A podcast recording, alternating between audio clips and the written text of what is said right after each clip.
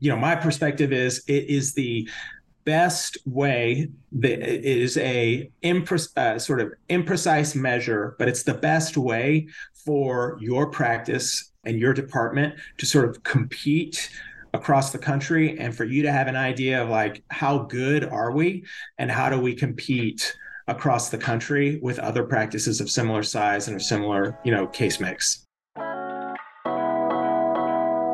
Hey, it's Justin Harvey. Thanks for tuning in to the Anesthesia and Pain Management Success podcast. With APM Success, we take a close look at important topics pertaining to business, practice management, personal finance, and careers for anesthesiologists and pain management physicians. We work hard to take your critical questions straight to the experts. Thanks for listening.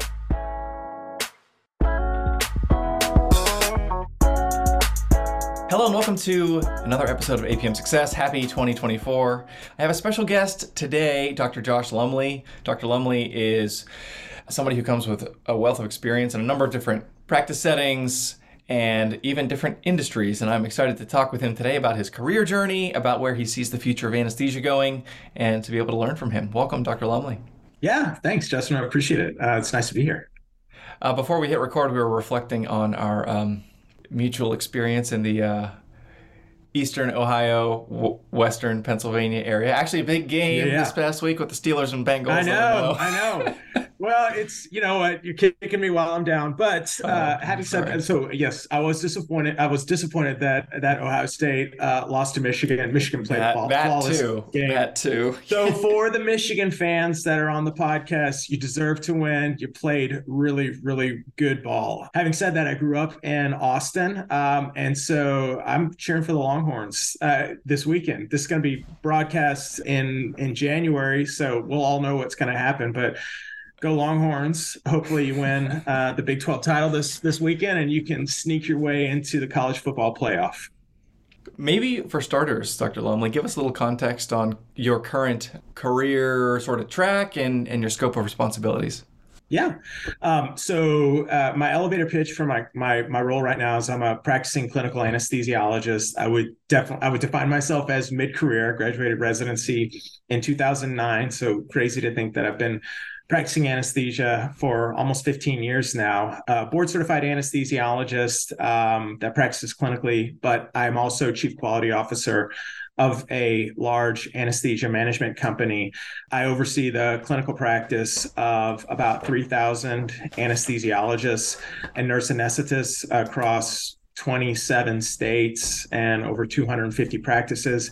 I really focus on three main areas. Uh, it is driving standardized clinical practice across the locations. So if you're getting your total knee done in Philadelphia, Detroit, Dallas, we know that the anesthetic experience um, and, and overall quality is pretty replicable a- across those various clinical environments. Secondarily, uh, pushing to become a patient safety organization. And then number three is uh, reporting quality metrics to CMS and third party payers. So, overall, uh, a lot of difficult decisions, but um, enjoy doing it. And uh, it, it's, a, it's a nice balance to being in the ORs and taking care of patients. I have a lot of questions, and part of me, obviously, I'm not. Please. A, I'm not a clinician and I'm not a consultant. Yeah. I sort of play a consultant on TV every now and then, but I'm always interested in understanding the business of anesthesia and of medicine and the economics of the healthcare system and just operationally too. So I think this is a great opportunity for listeners to understand how someone sort of from your perspective is trying to roll out at a on a broad scale, you know, quality and consistency sort of uh, checks and balances and policies and procedures yep. and all that. I- am curious, what are, you know, if you think about 3,000 clinicians and 27 states, what are the biggest challenges that you face in terms of creating a consistent anesthetic experience and outcome? I mean, right now, um, I, both our practice and the practices of all the folks that are on this podcast that are listening uh, is it is an exquisitely tight labor market. Uh, it is very difficult to have a fully staffed practice um, right now you know there's it, it's it's kind of a a, a really difficult environment uh, between increasing labor costs so compensation is increasing dramatically sometimes you know I think uh, the ASA reported that last year, uh, average salary increase was somewhere in the neighborhood of like 8 to 14% across the country. This is very similar with nurse anesthetists and AAs as well. And at the same time, a difficult reimbursement uh, environment, whereas where margins and reimbursements on a pay per unit basis for the types of procedures and the care that we provide is being like reduced and reduced and reduced.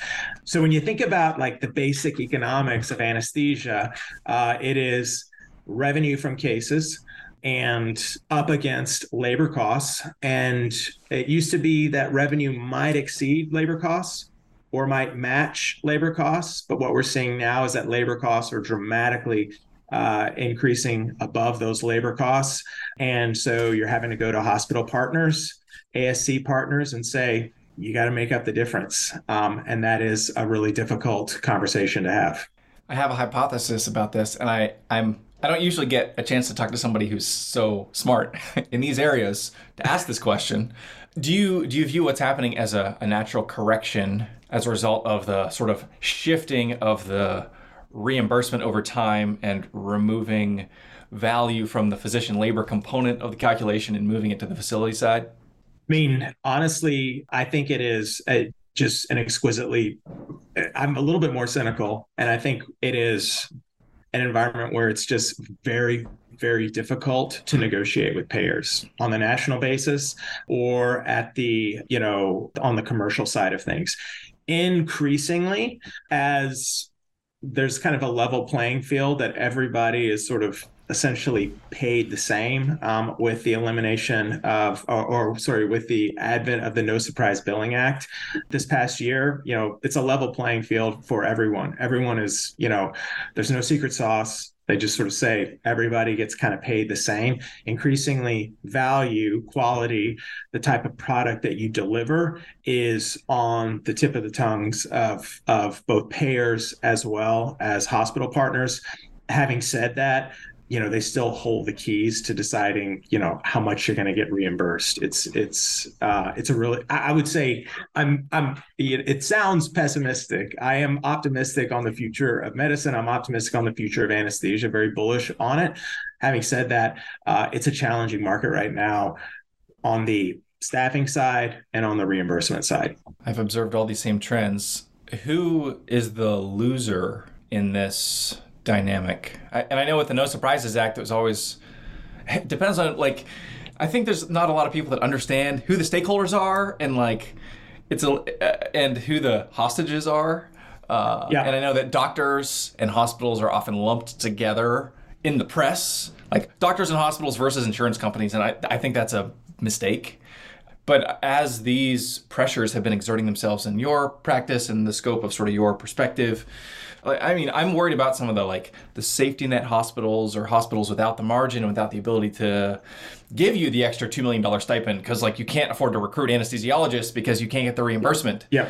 Um, it yeah. seems like access is going to be a big problem in like 2024 and beyond. I'm curious how you, especially being in yeah. Ohio where you are, and you've got that sort yeah. of the, that area of the country where there's a, a lot of that. Yeah, no, I mean, wow, uh, uh, uh, those are very astute observations. So, in the thick of it, it feels like clinicians and their practice and their practices are the ones that are experiencing the the difficult, the the that are kind of experiencing most of the friction right now uh, with the current uh, environment.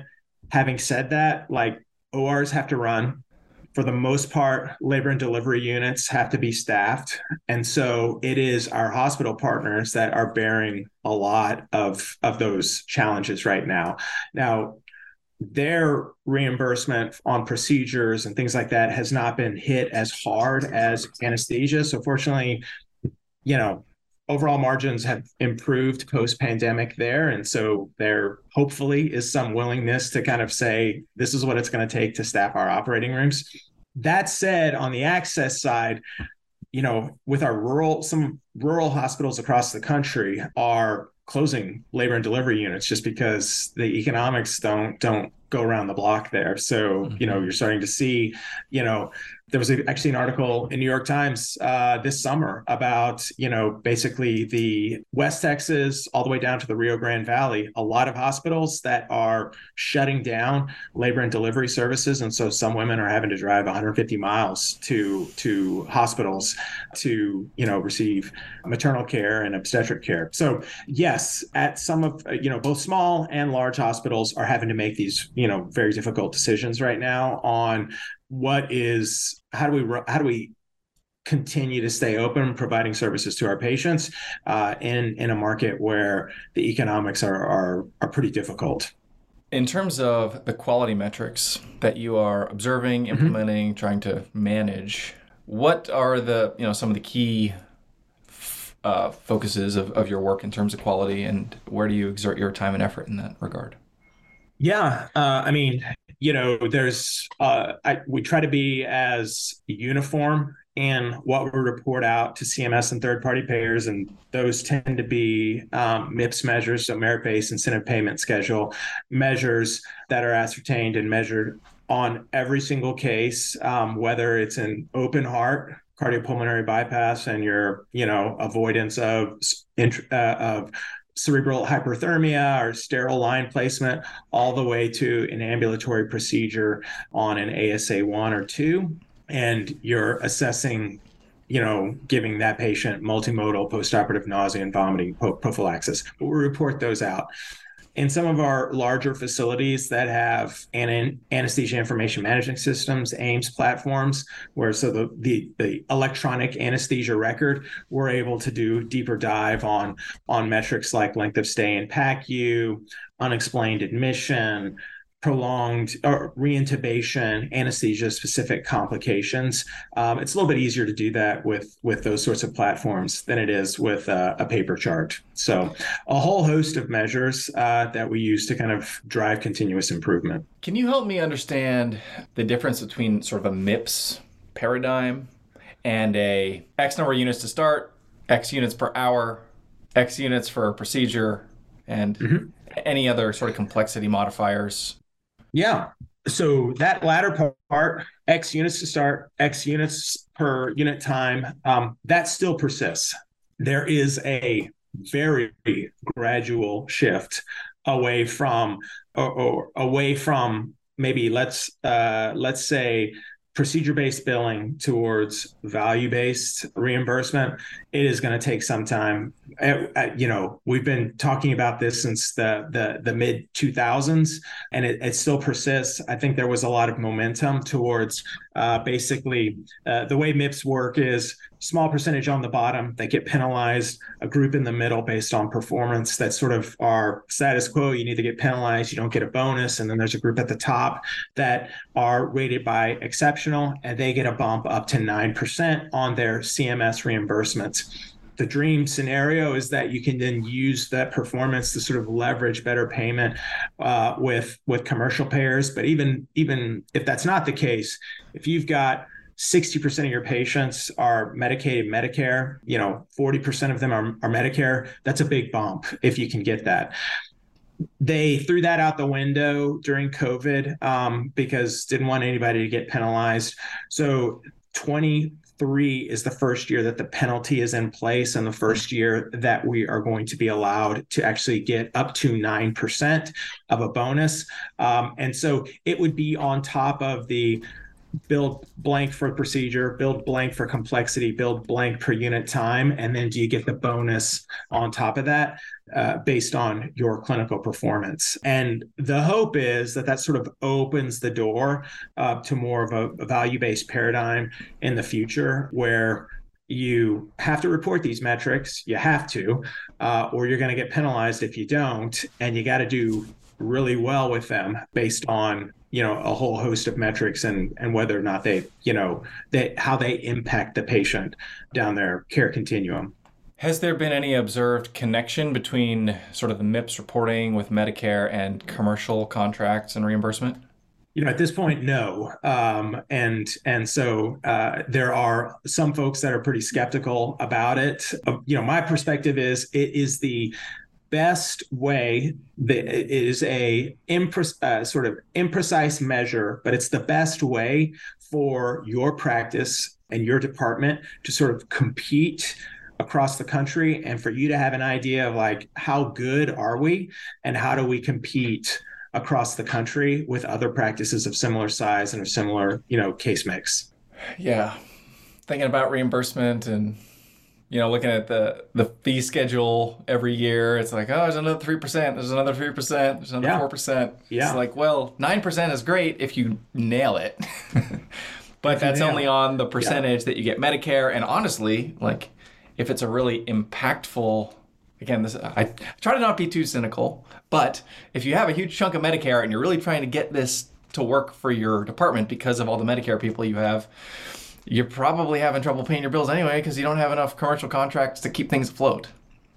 Yeah you know i mean i think that the one point on that is medicare reimbursement to the hospital to the surgeon for the procedure itself is still quite good. The the where you know the, the the difficult part is taking it on the chin um, as a department of anesthesia it is just unique to anesthesiology those reimbursements um, again the cost center for the hospital and for an ambulatory, certainly an ambulatory surgery center, but for the hospital is the operating rooms. And so it you know you've got to have the individuals to provide the anesthesia to ensure that surgeries happen whether that's at a at a hospital an inpatient facility or an ambulatory surgery center. And so you know it, it is unfortunate that it is pretty isolated to the department of anesthesia in terms of reimbursement. Having said that you know our hospital partners are savvy enough to realize like kind of it is what it is. This is what we've got to have. And so mm-hmm. when the Department of Anesthesia comes and says, you know, we got 60% CMS uh, or 50% uh, Medicare, Medicaid patients, and this is what it's going to take for us to be continually able to staff this place. This is what the stipend looks like. You know, it's a it's a difficult conversation, but it is it's kind of part and parcel with keeping the ORs open. Mm-hmm. Yeah, and for our listeners who aren't familiar with anesthesia billing, it would be uh, a common practice for the anesthesia department to bill based on their labor. They get reimbursed based on the, the revenue associated with the providing the care to that patient based on whoever their insurer is. Often this creates a shortfall to yep. you can't pay an anesthesiologist enough based on just doing, you know, it's like 30 bucks a unit or something, which is $120 an hour at the revenue before you pay any expenses for associated with anesthesiologist employment. And so it is then incumbent upon the hospital to make up that delta between what Medicare right. is going to pay and what it costs to have an anesthesia department. And that delta is known as the stipend, which is the money that the hospital throws on top of whatever the anesthesia provider can recoup from insurers in order to keep things running. And so that's exactly what, right. What we're describing here is the increasing stipend over time and the hospital, I, guess, like bearing more and more of that financial burden as anesthesia, the practice of anesthesia itself is reimbursed more and more poorly by CMS, which just makes it more expensive to run ORs, which is why it's going to become a luxury good here. I mean, it, it's already happening, I think. Yeah.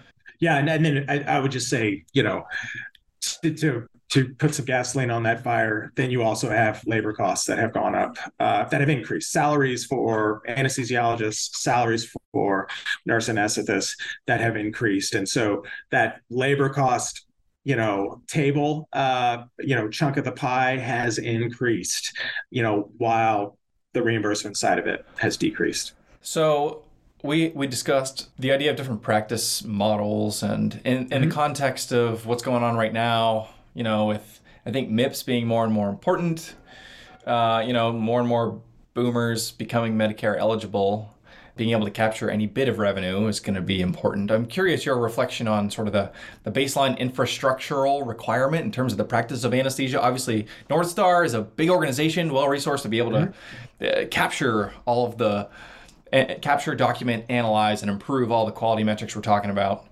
I am curious to just hear kind of how you process that and other clinical models and what the future looks like. Yeah. Well, so you know, during COVID, there was an acceleration. So, so hospitals shut down, hospital operating rooms shut down, that driver, that financial driver for uh, hospitals was largely closed. Ambulatory surgery centers, you know, there are surgeons that still wanted to operate. There are patients that still wanted to have their procedures done in a safe manner. One of the great things about all of us as anesthesiologists is that, you know, we continue to provide better care, you know, better techniques to reduce length of stay, to reduce complications, to you know alleviate pain in an opiate free sort of environment and so a lot of previously inpatient procedures or procedures that were done in hospitals shifted over to ambulatory surgery centers and uh, a lot of our surgeon partners sort of said you're able to do this in 2020 and early 2021 i'm never taking these cases back i'm going to keep them right here at my ambulatory surgery center and so that, that volume leaked out and it's going to be tough to get that volume back. It, it may never come back. So what was left in hospitals was a little bit more challenging patient population, difficult both from a payer mix standpoint, but also just, you know, maybe multi-system organ dysfunction patients that aren't eligible for going to an ambulatory surgery center.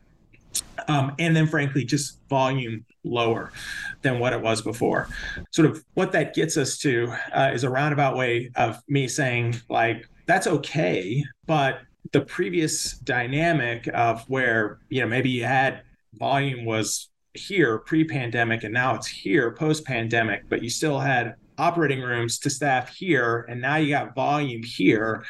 You've got to have a very difficult conversation with a hospital partner to say you know you had volume here volume is here now it's lower and you had number of operating rooms to match the original number but now volume may be down you know 10% 12% whatever it is it might be beneficial for us to discuss actually closing operating rooms or reducing service in a couple of those operating rooms so that you know we've got increased utilization in those operating rooms knowing that staffing it is pretty high is is expensive.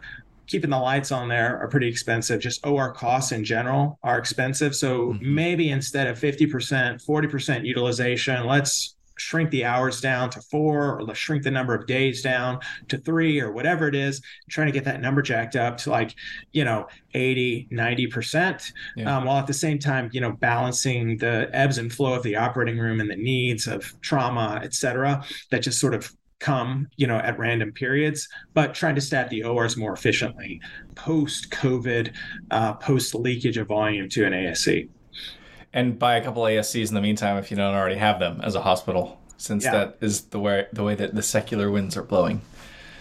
That's uh, correct. And insurers are incentivized in many cases to uh, That's exactly push right. things yeah. that way because of cost. That's correct. Yeah. So, how does that impact anesthesiologists?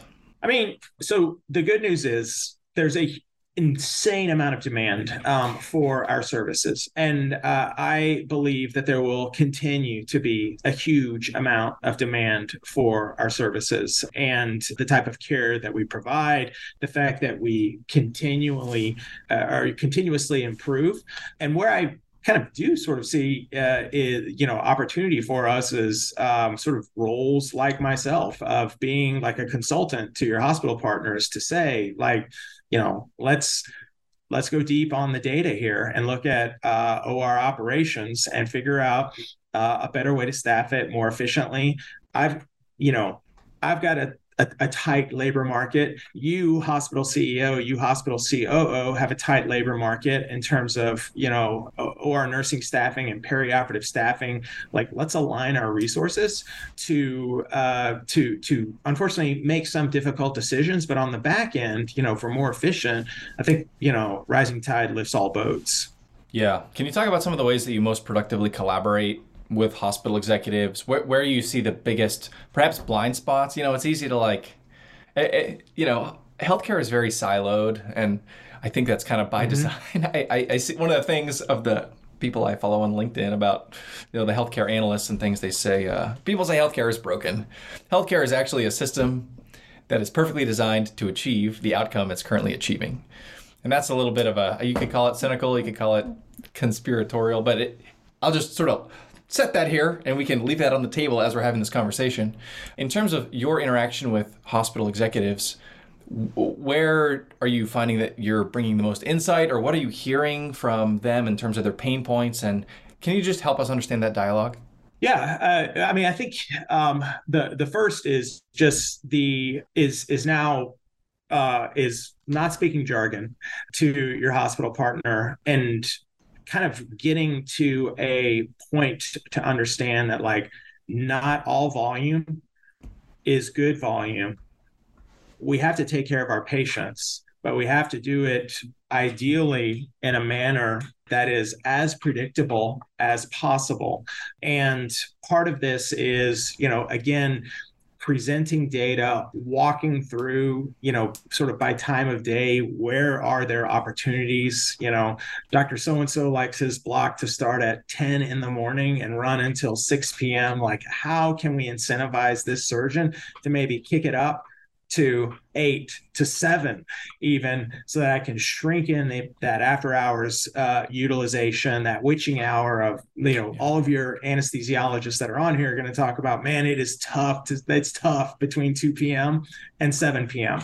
And if I could get that more predictable, if I could get, you know, a lot more stuff shoved at the beginning of the day, boy, that would be helpful. And there's opportunity there for for opening operating rooms, and it's you know desirable for nurse anesthetists sometimes to staff in the morning as opposed to after hours cases.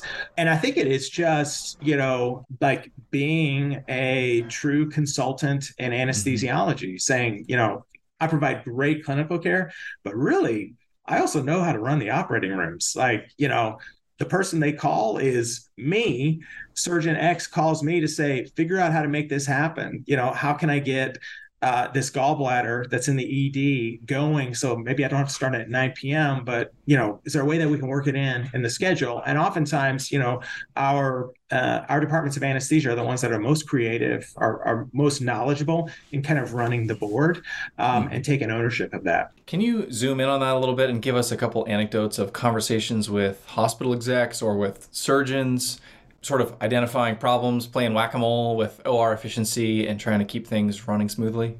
Yeah, I mean, I think you know uh, one of them is is you know a lot of your listeners, a lot of your anesthesiologists will talk about this concept of flip rooms. Of you know, hey, we're gonna let you know, say I'm a surgeon, I do my first case, it's two hours long. I start it in one room and then I, and then, you know, they wheel the other patient back to the other room and get that started. You know, meanwhile, that room has been vacant now for two hours while I'm in the opposite room operating. And now that first room I'm in is, is vacant for two hours while I'm operating in the other room.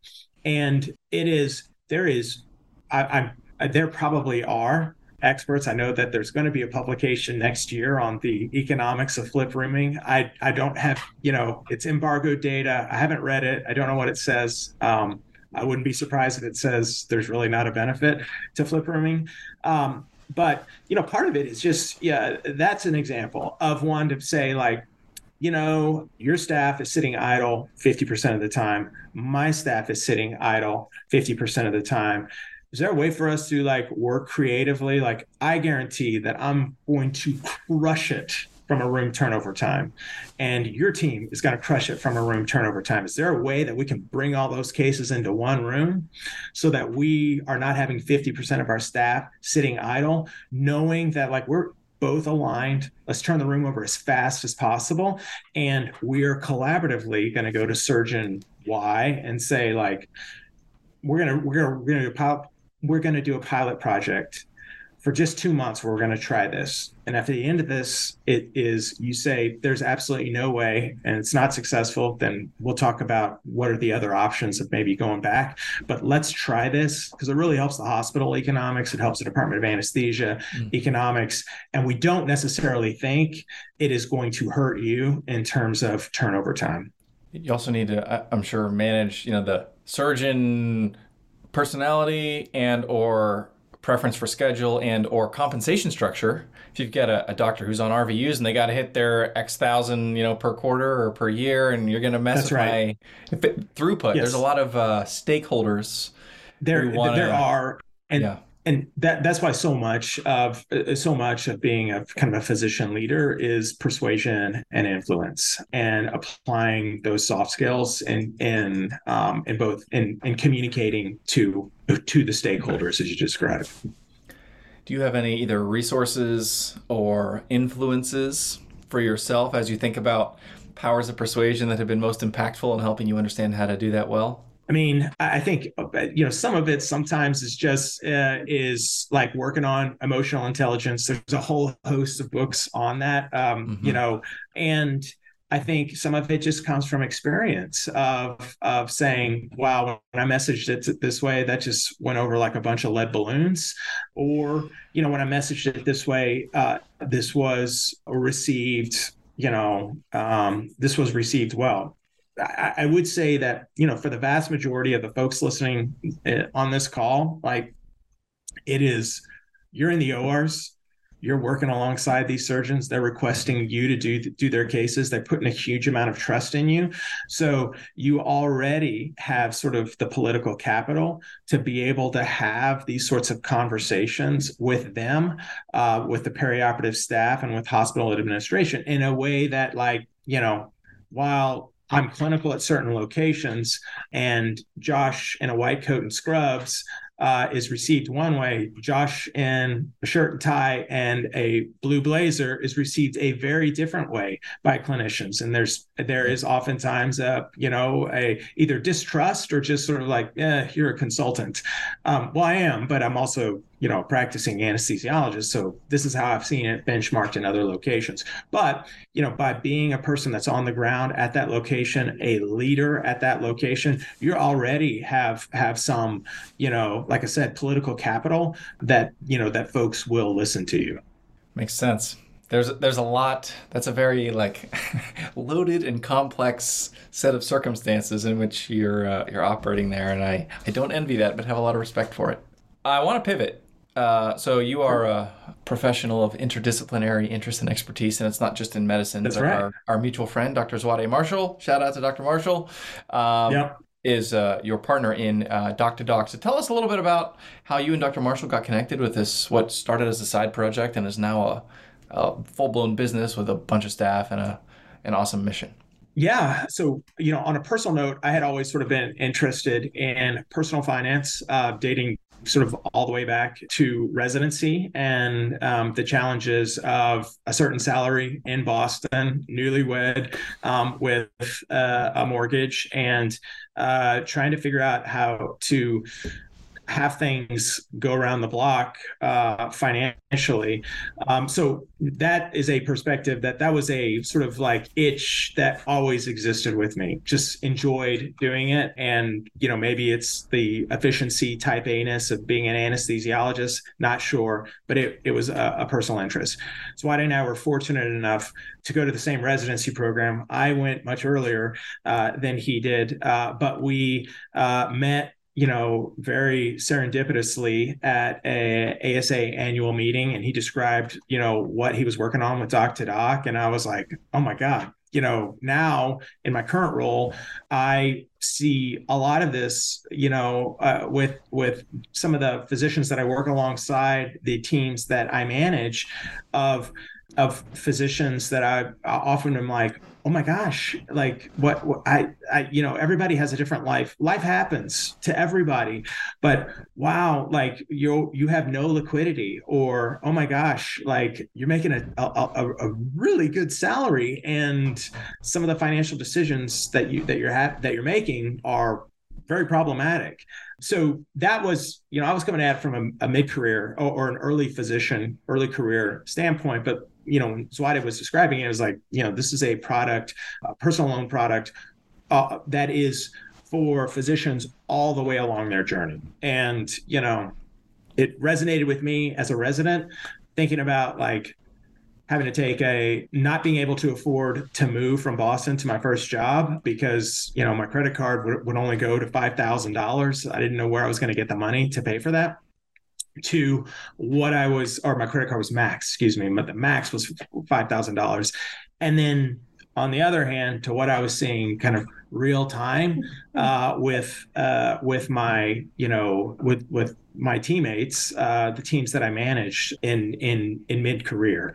So yeah, and and you know we just sort of like had a wonderful conversation, and I was like, I am all in on this. How can I help? And you know, one thing led to another. And so, what was the you know is the first obviously it takes it's a i've had a lot of these conversations where you know you're a couple friends drinking a beer together at a conference back of a napkin. It's a long distance yep. from that napkin to you know where you are now. So what were some of the key components of like solidifying that journey and getting momentum with the business?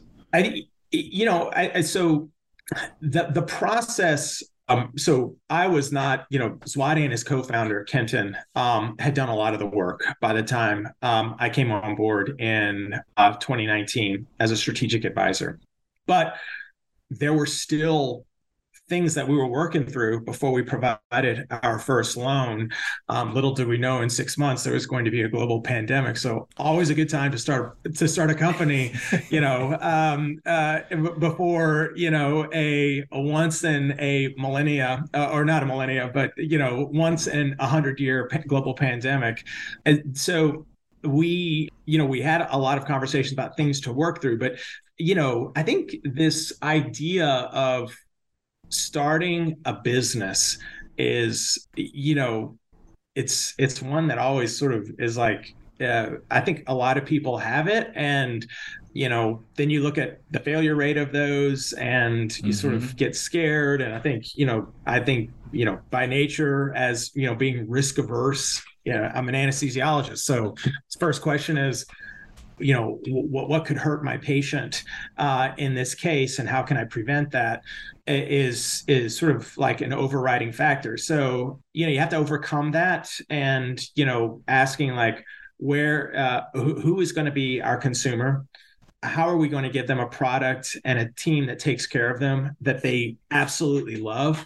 And is there a way that we can expand that so that that person can then, as a resident or an in practice doc, can say, you know what, I was in your exact same shoes, and what really, you know, made my PGY four year easy or better, or so that I could strictly focus on taking care of patients was this product.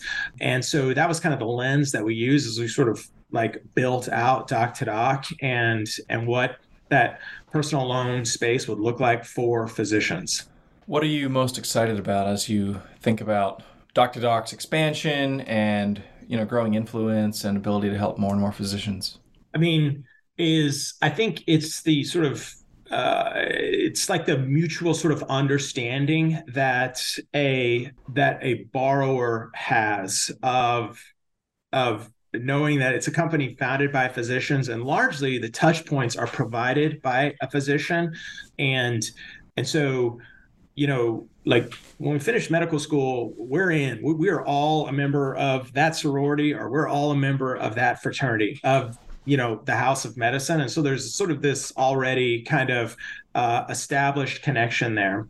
And when uh, you are speaking with a colleague fellow physician or a uh, you know a you know a young physician and you're a resident you're a fellow that was like oh my god i was totally there. I absolutely remember what match day was like. It was a long time ago but i totally remember you know the trepidation associated with opening that envelope.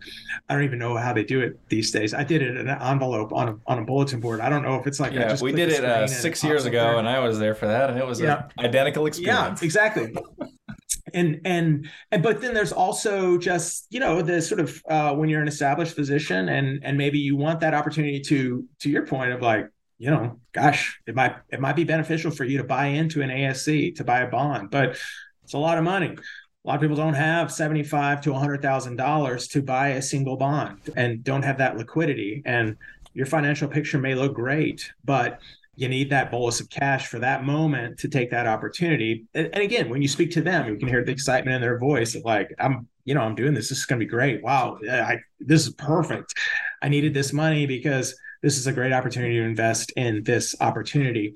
it, it is like meeting a fellow physician along their sort of life journey. Um, as I say, you know, life happens, uh, whatever it is, positive or negative, and uh, it is, you know, collaboratively collaboratively sort of meeting them on that journey and saying that's why we're here you know is to provide you whatever it is at this time period. Yeah you know if you get the money and you want to pay it off we would encourage you to do so. And uh, because you know we want to get you through this period or, or, or get you to that opportunity you know uh, in as you know quick and seamless and frictionless way possible. Yeah. So for any pgy four fives and sixes out there who are looking at jobs right now. The first thing i would tell you to do is negotiate a $75000 signing bonus for yourself. But right. short of that if you are thinking about transition costs and ways to finance that and if you you know you're looking at options we'll throw a link in the show notes. For doc to doc lending you can talk to uh, dr lumbley and his team and evaluate if that could be a fit for you. Exactly. The only other thing i would say about the sign-on bonus is a lot of practice to say you've got to have worked a day and have actually filled out your I-9. Um, so, uh, you know, you still, you may be seeing a $75,000 sign-on bonus, but you've, you've, now moved from your residency program to your new job, uh, which is not an inconsequential amount of money to get you there. Um, mm-hmm. So a perfect example would be if you got a contract in hand and you are PGY four, five, six, or PGY three, and um, and you've got a contract in hand within six months of graduating, we will give you a, a you know uh, a sort of in practice loan that's very different than the types of loans that we give to uh, both residents and fellows that are earlier in their journey. Cool. This probably goes without saying, but uh, none of what has preceded this part of our conversation is financial advice for you, dear listener. And so I, there's no uh, implicit or explicit recommendation of a specific product from Doc to Doc. I have gotten to know Dr. Lumbley and Dr. Marshall, and I think they're great guys doing good work, but you need to kick the tires on this for yourself to make sure that it is appropriate for you. So, uh, let's wrap with that, Dr. Lumbley. It's been a real pleasure speaking with you. I appreciate your time today. Yeah, this has been great. Us on has been great. APM Success. Yeah. Thanks, everybody.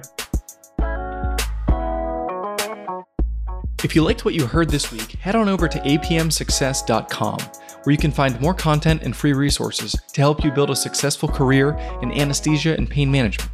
If you wanted to leave a review in iTunes, I'd also really appreciate it. Thanks for using some of your valuable time to join me today on APM Success.